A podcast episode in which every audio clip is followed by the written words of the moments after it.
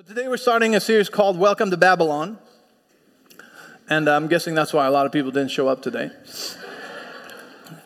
Not very good with titles, you know, as, as you can see. Like, my wife is great at titles. So this, this one I'm like, no, I got it, I got it, you know, Welcome to Babylon. And uh, and so we'll see what happens, but over the next three weeks, you're going to uh, learn a lot.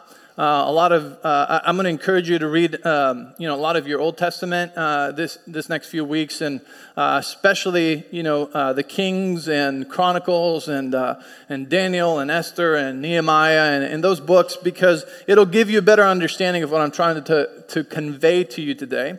And um, and and one of the things about uh, uh, Welcome to Babylon that that we're going to look at is that it's a friendly captivity. Um, I, I love uh, big picture stuff because it helps me understand my life today. One of the things we say here is that the Old Testament is revealed in the New Testament, and the New Testament is concealed in the Old Testament. So in other words, when you read the Old Testament, it's not a literal thing of like, oh, well, we should stone people when they sin. Like, it's not like that. You know, a, a lot of the Old Testament is pictures and allegories and illustrations for our life today, and we need the New Testament to reveal what the Old Testament means, okay? And the New Testament uh, uh, was concealed in the Old Testament. So Jesus is in the Old Testament, grace is in the Old Testament, and so we need to read it correctly, because if we don't read the Old Testament with with uh, with the Holy Spirit, we will get a uh, a religious mindset and perspective of an angry God, and we will miss it. Okay, and so it's really important that when we read the Old Testament, that we know, okay, Lord, what what does this mean? Because I know it doesn't mean, you know, to to do, you know, that literally thing, you know, to stone someone, or it doesn't literally mean, you know, that he is a false prophet and he should die. Like, it doesn't mean, and so what what what do these things mean? And uh, if you've been here long enough, you would, um, you know that one of the big pictures that we talk about a lot is um, the children of Israel uh, being in Egypt as slaves for four hundred years, then coming out, being in the wilderness for forty years, and then going into the promised land and taking the promised land. And again, you know, if you've been here long enough, you would know what those things mean. And Egypt represents our old life before the Lord, which is when we were slaves to sin. Then when we get saved, we come out of the kingdom of darkness, out of the slavery to sin, and into the kingdom of light. And we're going to the promised land, but on the way to the promised land, some people stay in the wilderness a few days or a few years. But God's ultimate plan, because in Jeremiah twenty-nine eleven it tells us that he has a good plan and a good future for us, right? That that he knew us before we were uh, even created in our mother's womb in Jeremiah one, right? And so he's telling us, like, there's we're going somewhere with this. You know, you're not meant for the desert. Allegorically, none of you need to move, okay? Uh, we're not meant to stay in the wilderness uh, eating manna from heaven and living miracle by miracle, but we're supposed to move into the promised land, where is our destiny, our calling, our purpose, the plans of God for our life, where there's territory for us to occupy and to take. Are you with me? And so, you know, so these pictures is, is something that we refer back to a lot. And when we go into the promised land, you know, you you heard me teach about this, you know, it's the promised land of our heart, where God told them to drive out the inhabitants. It doesn't mean to kick out the foreigners, you know, from your neighborhood. It means our heart, right? If otherwise, I'd be gone too, right? I'm actually a citizen, if you didn't know that now, you know. Anyways, distraction. So, in the wilderness, I'm sorry, in the promised land, it represents our heart, and the Lord told them to drive out the inhabitants of the land. Okay? Because if he if they didn't drive the inhabitants of the land out of there, they were going to become thorns on their sides and on their eyes. So it's going to be very uncomfortable for them to do what they're supposed to do, right? If, if you okay, all of a sudden I I got I want to get pulled into that teaching because I love it so much. You know, it's just so good. And so we need to deal with our heart. You know, it's the promised land of our heart, because out of the heart flow all the issues of life. And it's in the promised land, right, where we actually go into our calling. And it's our own heart that can keep us from taking all the territory that the Lord has planned for us. Okay?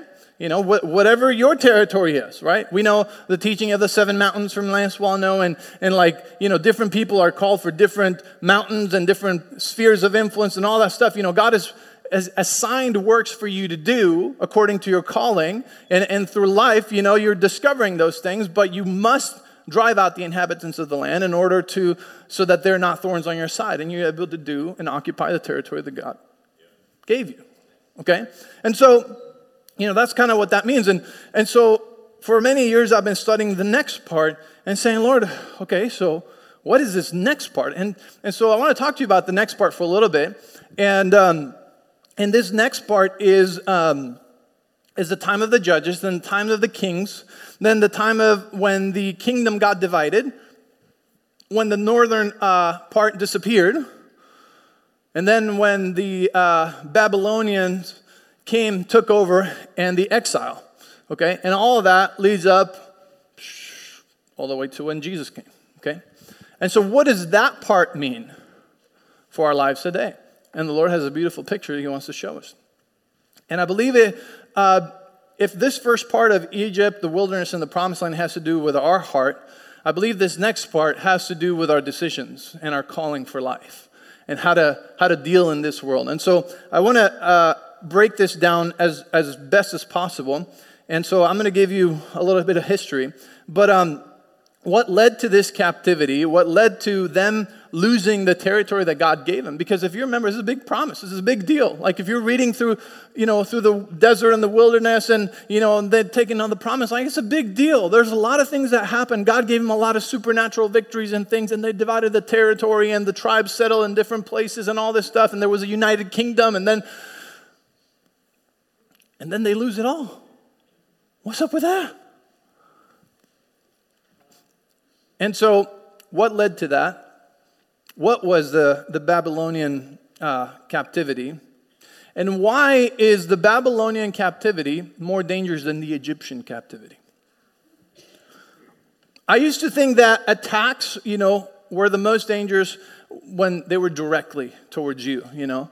Uh, you know, you could think of, you know, if somebody comes and attacks you, like, you know, it's a one event, like it's it's violent, it's aggressive, kind of like Egypt, right? But um, but I'm starting to realize that a more dangerous attack would be would be one that you don't know you're under until it's too late. I know some of you are thinking of our country right now. Don't go there, right? We're not having people attack us directly, but all of a sudden, boom, they're already, well, okay, never mind. I tell you not to go there, then I go there. It's like, but that's not what we're talking about. But it, but but it's more dangerous, you know, a, an attack from within than a, a direct a- attack from the outside.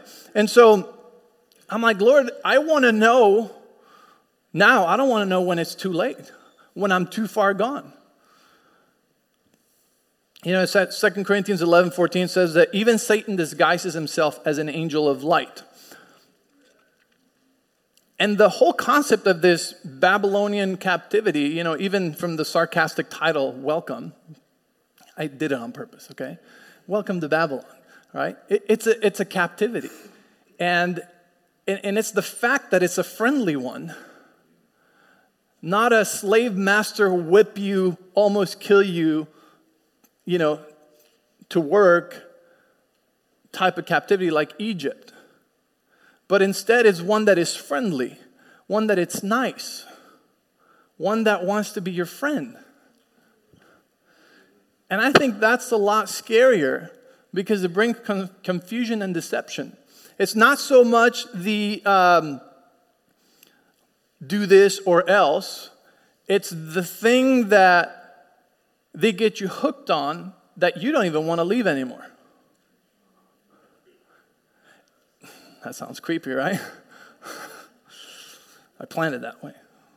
Matthew twenty-four twelve uh, th- and uh, through fourteen, it says, sin will be rampant everywhere, and the love of many will grow cold or will wax cold, but the one who endures till the end would, will be saved. Did you get that? You have to endure till the end to be saved. And I'm not saying you're not saved. I'm just saying it's not over. oh, one saved, always saved, that's that's the story for another day. But you're supposed to endure through some stuff to the end. When's the end? When Jesus comes back or when you go home. Whichever comes first. And it says, and the good news about the kingdom will be preached throughout the whole world so that all nations will hear it, and then the end will come. But see, one of the things it says is going to happen, and, and these are clues to let us know where we're living at. You know, uh, interesting enough, we are teaching in the, about end times on Wednesday nights right now. It's fascinating. Love it. You know, it's so good, you know, to hear the, you know, what's going to happen in the end times and know what all those things mean. You know, they're doing such a great job, uh, uh, Doctor Nick and Kara. But, um, But where are we today? Where are we now? Because all of the prophecies for the second coming of Jesus have been fulfilled already. So in other words, there's nothing that needs to be fulfilled prophetically from the Bible for Jesus to come back. It could be now. It could be now. It could be now. Or now. You know what I'm saying? So I want to know what time I'm living because I want to endure till the end. And if this is a friendly captivity, which we're going to look more into it in the next coming weeks, then I want to make sure that I'm not being deceived into a friendly captivity, right? That I'm, I think I'm free, but I'm really not. Okay, maybe I should have stuck to health. But I couldn't do it, you know. I feel like such a hypocrite. I went on vacation the week after I taught on health. I just got to come clean. I gained ten pounds.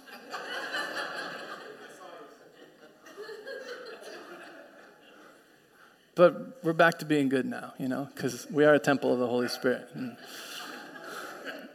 I got back. I had physical therapy on Tuesday. I it's like I discovered a new torture technique. It's called the kettlebell. If you don't know what the kettlebell is, you're good. You don't need to know. You know, that thing's ma- it, it, like it makes every muscle of your body scream at you at the same time, and then it lasts for days. I'm like, Lord, I'm sorry. Anyways. It says the sin will sin will be rampant everywhere. So it's talking about the end times. It says, and the love of many will wax cold. Now, if you ever stuck your finger into uh, liquid wax, you know, I think at least the men here have done it because, you know, because we do stuff like that, right?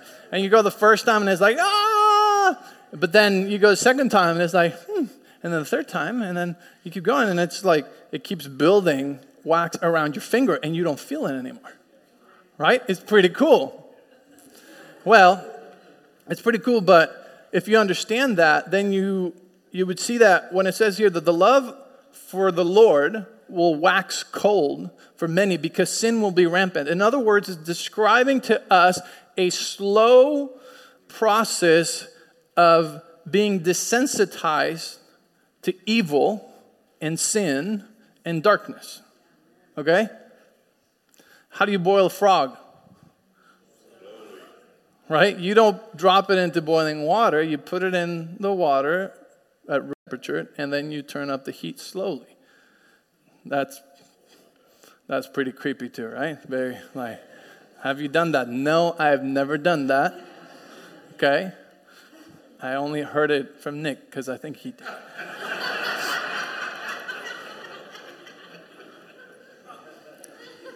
So how do we know if we're under attack? How do you know if you're deceived? How do you know if you're living a compromised life or if you're part of this world now? So John fifteen nineteen says, I'm going to read a couple versions of this one. Uh, the N I V says, if you belong to this world, to the world, it would love you as its own. As it is, you do not belong to the world, but I have chosen you out of the world. That is why the world hates you. Okay? Um, you know, this... Cool stickers that say not of this world, right? We're in this world, but not of this world. What, what, how, how are we not of this world? Well, you were born again. And when you were born again, you were translated from the kingdom of darkness into the kingdom of light. And the Bible tells you that you are no longer a citizen of this world, but you're a citizen of Where? Heaven. Heaven. So your citizenship is now in heaven. So when you were born again, something supernatural happened and, and, it, and it changed your citizenship, you know, from this world to heaven. So therefore you have now rights from heaven, promises from heaven, resources from heaven to do what you need to do here on this earth, which is to occupy, okay, until he comes back. So that we could bring heaven on earth. We now have authority. We're agents on earth from heaven to bring heaven on earth. As it is, Jesus taught us this, right? He said, Our Father who art in heaven, hallowed be your name, your will be done on earth as it is in heaven. Part of our job, whatever sphere of influence you are in, whatever your calling in life is, is to bring heaven to earth. Okay. And so we're not of this world, but we're in this world. And so something changed. In other words, it can't be as it was before. Then uh, the Passion Translation, I love how it says, if you were to give your allegiance to the world, they would love you and welcome you as one of their own. But because you won't align yourself with the values of this world, they will hate you. I have chosen you and taken you out of the world to be mine. New Living Translation says, the world would love you as one of its own if you belonged to it. But you're no longer a part of the world. I chose you to come out of the world, so it hates you. I mean, those are some strong words, because why? Because none of us like to be hate, hated. I mean, we all want to be loved. We all want to be liked. Right? So this is a little harsh, because you're like... You know, you feel conflicted. You're like, man, it's like, but I have a lot of friends and a lot of people and a lot of neighbors and a lot of people that don't know, don't know the Lord, and I don't want them to hate me. Well, listen, what it's talking about is talking about the conflicting values, okay, of the world and the kingdom of heaven. And, and, it, and it speaks of our allegiance. What's your, where's your allegiance to? The kingdom of heaven or the world? This is when your values and your allegiance is to the kingdom of heaven. There might be some people that hate you because of the values that they have allegiance to.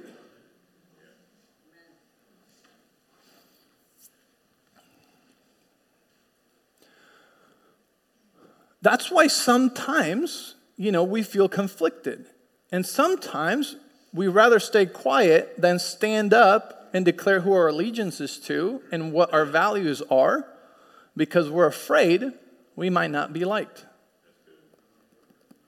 We're afraid somebody will hate on us, and even worse, call us haters.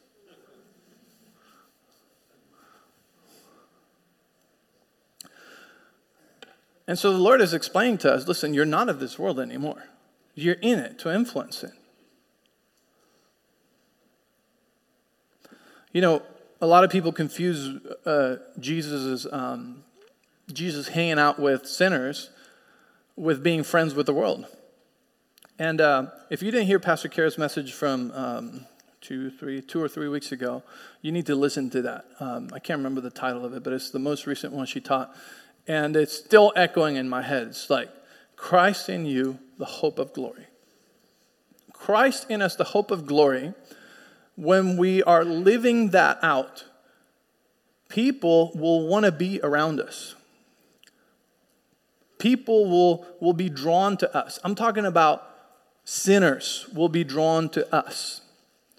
People who are looking for more, people who are tired of the world, people people who, who are, are, are seeking for the Lord, you know, even if they don't know they're seeking for God, they're going to be attracted to us, because why?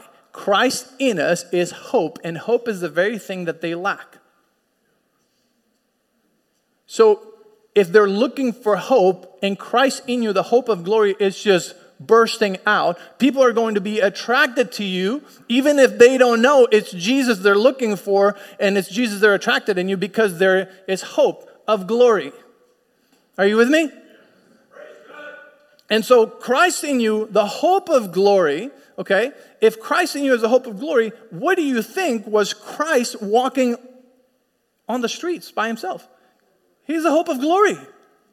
So it's the same thing. People, sinners, were attracted to him because he was the hope of glory, even if they didn't know it. Not because Jesus was tolerating and affirming them and making them feel like their life was okay to stay in sin. If you think that, then you haven't read the story of the woman at the well. Because she was right there with him. She didn't leave. She didn't blow him off. And he called her out. He called, how can you call someone out like that and they stick around, they still want to hear what you have to say? It's because there has to be so much hope and so much love coming out of you that you know, like, okay, like, yeah, that's, yeah, I know, five husbands and the one I'm with, I not even believe in marriage anymore. So, and she stood there and she received the message and then she became the first evangelist. Why? Because Jesus is the hope of glory. And so we've got this backwards sometimes when we think like we have to compromise and we have to tiptoe around speaking truth or making it clear which values our allegiance is to, which is the values of the Word of God, because Jesus hung out with sinners. Well, well, Jesus hung out with sinners, so... Well, yeah, he hung out with sinners, but he, he didn't hold back from, from being who he was and preaching the message he was preaching. Like, he, he, he was not there to validate people's sin. He received and loved them as they were, but it's only truth that would set people free. So if you take truth out, then there's no more hope for freedom. And Jesus is the person of truth, the way, the truth, and the life. So we're actually doing people a disservice. Okay.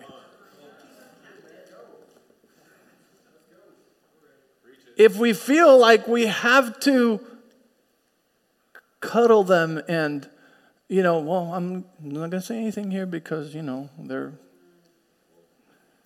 And so, you know, don't want to make feel uncomfortable. And so, listen, I'm not saying that we condemn people because Jesus didn't condemn people either.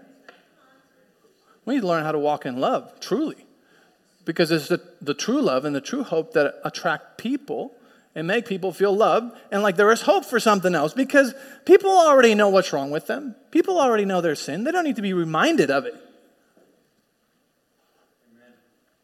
But I hope you're getting what I'm saying. Man.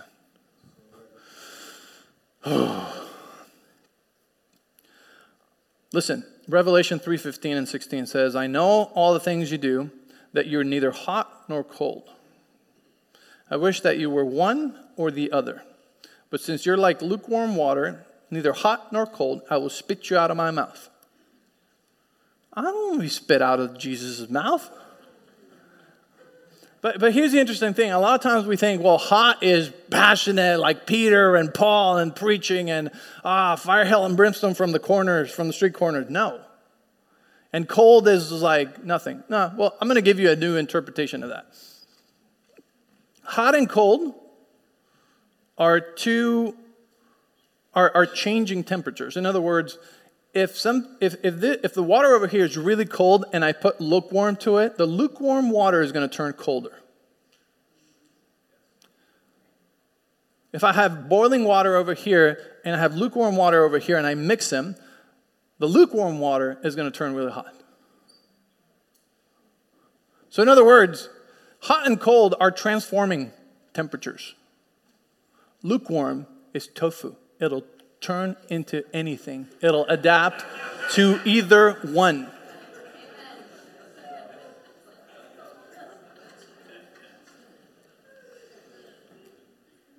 If the salt loses its saltiness, it's not good for anything except to be thrown out and trampled on. You see what I'm saying? If you're not transforming, you could be conforming.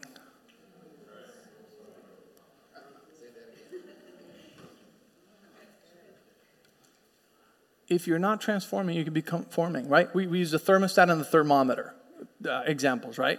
A thermometer is just adapting and telling you the temperature of whatever it is. You know, that's lukewarm. A thermostat is changing the environment, bringing heaven to earth, not conforming. And, and I want to be very clear.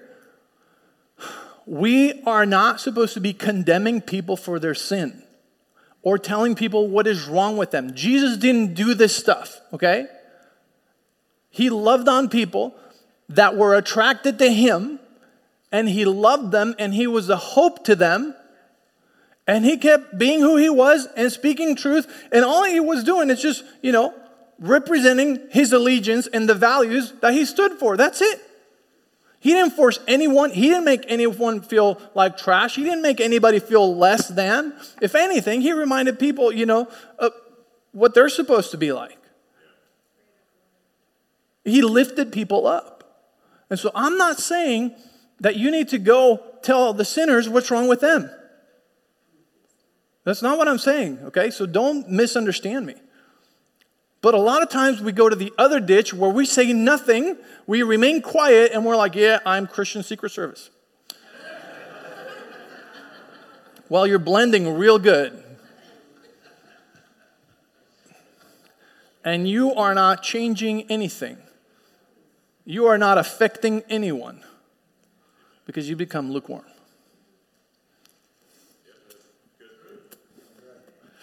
Ay, ay, ay. You're like, three weeks of this? This is going to get so exciting. No, I promise you, this is going to get so exciting.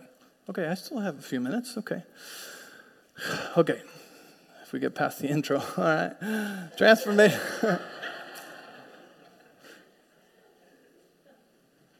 Okay, so we need to understand these pictures that we're going to study on the Old Testament. Um,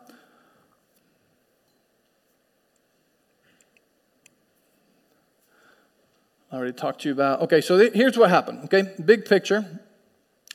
Um, in First Kings, uh, around chapter twelve through, through the sixteenth, we, we see what um, the division of the kingdom, okay? So they have this this kingdom, King David, you know, good, unified kingdom, man of war, a lot of blood on his hands. Then King Solomon, his son, he's the one that builds the temple. He builds the temple. Uh, he writes the Proverbs. M- amazing, wise man. Um, but he didn't follow his own Proverbs. Because at the end, uh, he appeared more like a pharaoh than a king. He had too many wives to count, or to keep names, or to buy anniversary gifts for, you know. And uh, and he had concubines from different kingdoms. And because he made covenant with these concubines from different kingdoms, and, you know, and he allowed them in their life, they turned his heart away from the Lord. Women are powerful.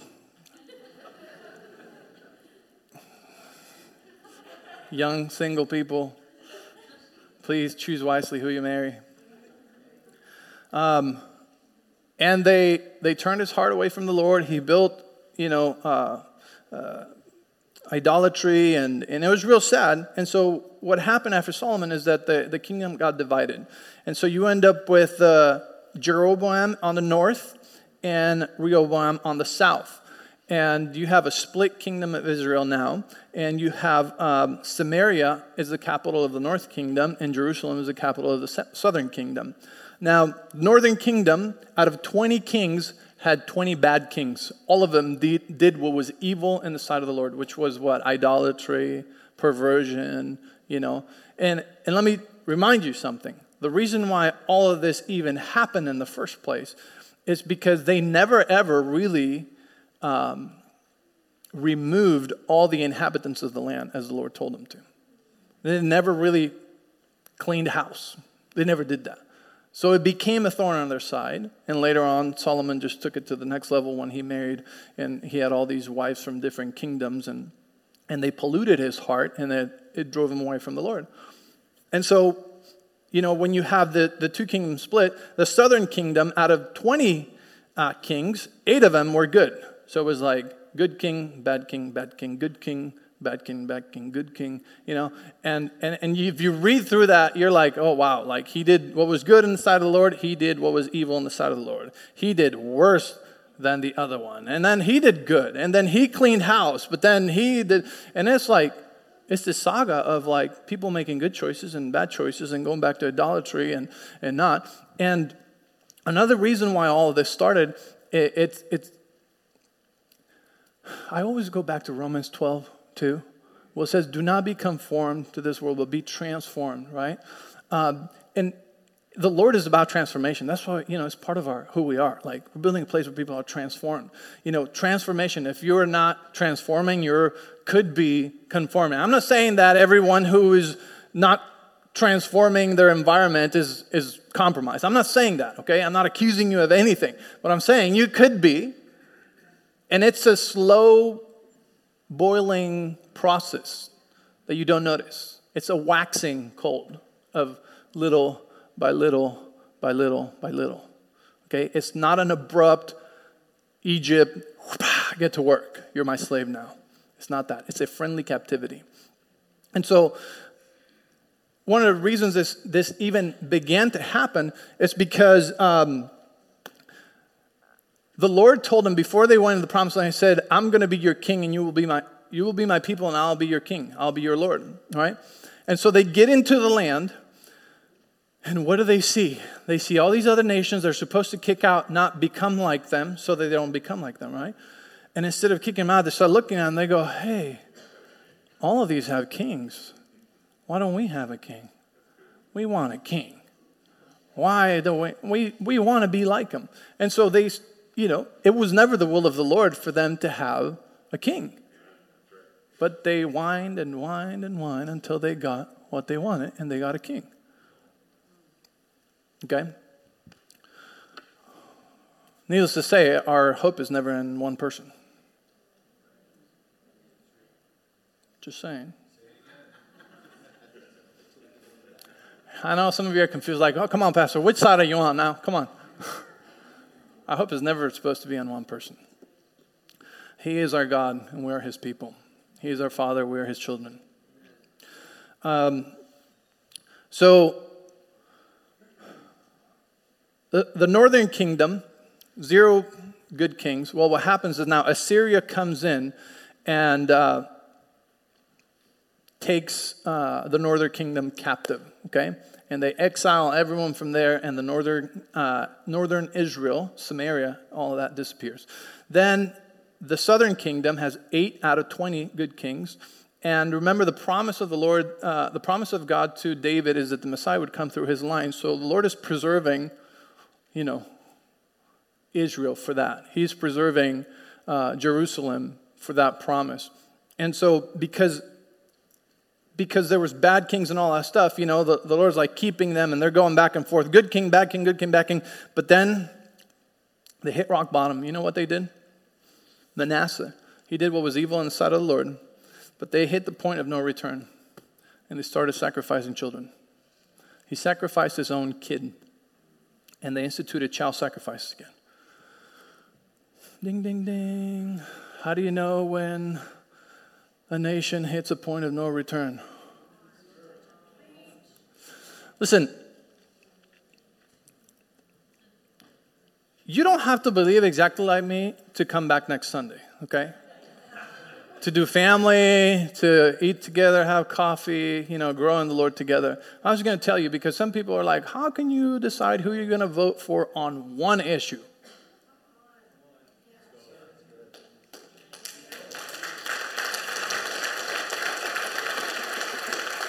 There was idolatry, there was perversion, there was all kinds of stuff.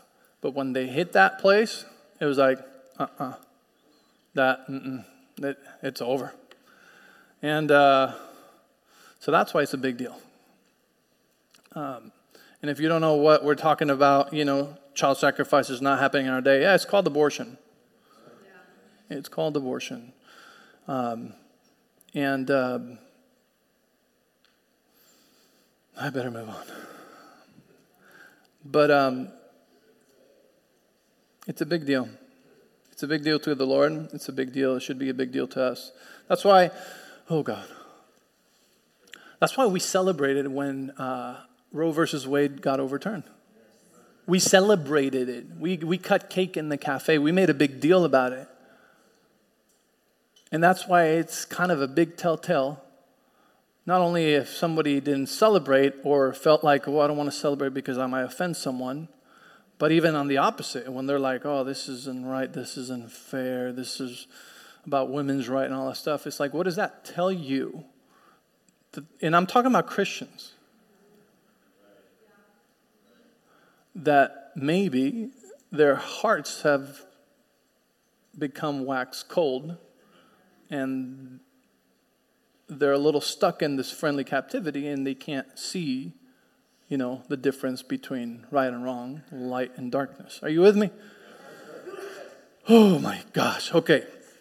So, um, when that happens, you know, what's the next thing that happens is the Babylonian exile. So it's like, all right, done, you know. And so Nebuchadnezzar comes in, in uh, Second Kings chapter twenty-four, and um, and it's the exile of um, of the children. And so where we're going to pick up from um, next week is is from from Daniel. So I encourage you to read Daniel. Daniel is amazing. Uh, Great book. He's he's like another Joseph. And we're going to start seeing how, you know, these pictures of Daniel and Esther and and uh, Mordecai and uh, and uh, Nehemiah and Ezra, we're going to start seeing pictures of how God wants to use us today in our life. So it's not so much pertaining to our heart like it was uh, Egypt, wilderness, and promised land, but this one is more pertaining to, you know, the direction of our life, the decisions we're making, the stands that we're supposed to take. How is the Lord going to, you know, uh, be involved and back us up and show himself powerfully through our lives, you know, in your sphere of influence, in your school, in your job, in your work, wherever you have influence, the Lord is going to show himself mightily when we learn how we're supposed to respond to a friendly captivity, because the friendly captivity is, um, It's dangerous. You don't know you're in it. And if I'm not transforming, I could be conforming. Okay, so we talked about Israel and how Israel um, got to that point. Okay, so now, you know, af- after Israel, and this is just big picture stuff, you know, that we're going to build on in the next few weeks, but after Israel got exiled, you know, from Babylon, then there was several other kingdoms that came and took over, okay? There was uh, Babylon, the Medo-Persians, the Greek, and then the Romans, which is when, you know, now Jesus was born in those times. Um, and so we're really taking, you know, like the big picture of the Old Testament all the way up until the coming of Jesus. Um, the first coming of Jesus. And here's the other reason the Lord showed me uh, why it was important to study this right now. We are living in the end times. And history tends to repeat itself. And so if we look at what happened then that led to the first coming of Jesus, the Lord said, that's why you need to study Babylon, because it leads to the coming of Jesus. And it's leading into the second coming of Jesus. And so Babylon and these uh, um, kingdoms that came and take over are going to give us a really good picture of what we're living today. It's, it's all sounding all too familiar, right? You can't tell me it's not. It all sounds way too familiar. But then more things that are going to come and situations you might find in your life, um, it will give you clarity as to the stands that you need to take. And so James uh, four four, I think I'm going to finish with this, okay, as our last scripture for today. James chapter four, verse four says, you adulterers, exclamation mark, don't you realize that friendship with the world makes you an enemy of God? And I was like, oh man, like, but God is love, you know? It's like, am I not supposed to have friends from the world? Like, I'm sure you've had this question yourself. It says, I say it again, I want you to be, a fr- if I, if you want to be a friend of the world, you make yourself an enemy of God. And then at the end of verse nine, it says, come close to God, purify your hearts, for your loyalty is divided between God and the world. So somewhere along the lines, we lost clarity of where our loyalty is supposed to be. And it's with God. It's with our Savior, It's with the one that brought us from darkness into light. It's with him, and only with him is that our loyalty is supposed to be. And we we stayed in this world. See, if, if you were in a spy movie doing undercover work, they would have pulled you out already. They've been like, no, he's he's he's too far gone into his undercover, you know, pull him out. He forgot who he really was. Okay, I'm talking to only spy movie people. Right? You were playing a role in the world and you're like, oh, you lost your identity. You forgot the whole point you were here was for a mission. And that's what happens when we don't renew our mind and we start living in the in, in, in the kingdom of heaven here on earth. If we don't renew our mind, we will not know exactly that we're not of this world. And so we don't need to try to conform and fit in and please and like everyone. As you can tell, this is a little bit difficult thing to teach. Because you have both sides. You have Christians who are so rude that nobody would ever want to be a Christian.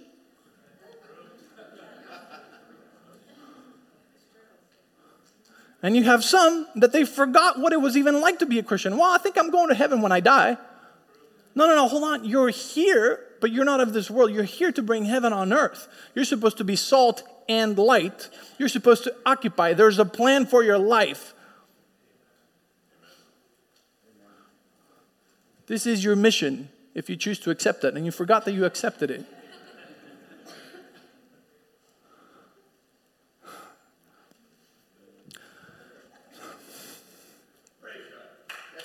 Praise God. And so, you know, when it says friendship with the world, let me tell you, it's not talking about becoming enemies with the people in the world. Because why? Because God loves them. He loves them. He died for them.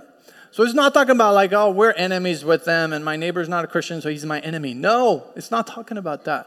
It's talking about the world, the world system, the world's beliefs, the world's mindset, the world's ways. Are you with me? Yeah. Not the people in the world. The world culture, humanism, the antichrist, antichrist spirit. Are you with me? Okay, go, aha, okay, aha, okay, got it, got it. Because, again, some people misinterpret this and they go out and they're like enemies with everyone who's not a Christian. It's like, no, dude, no. You make us look bad, man.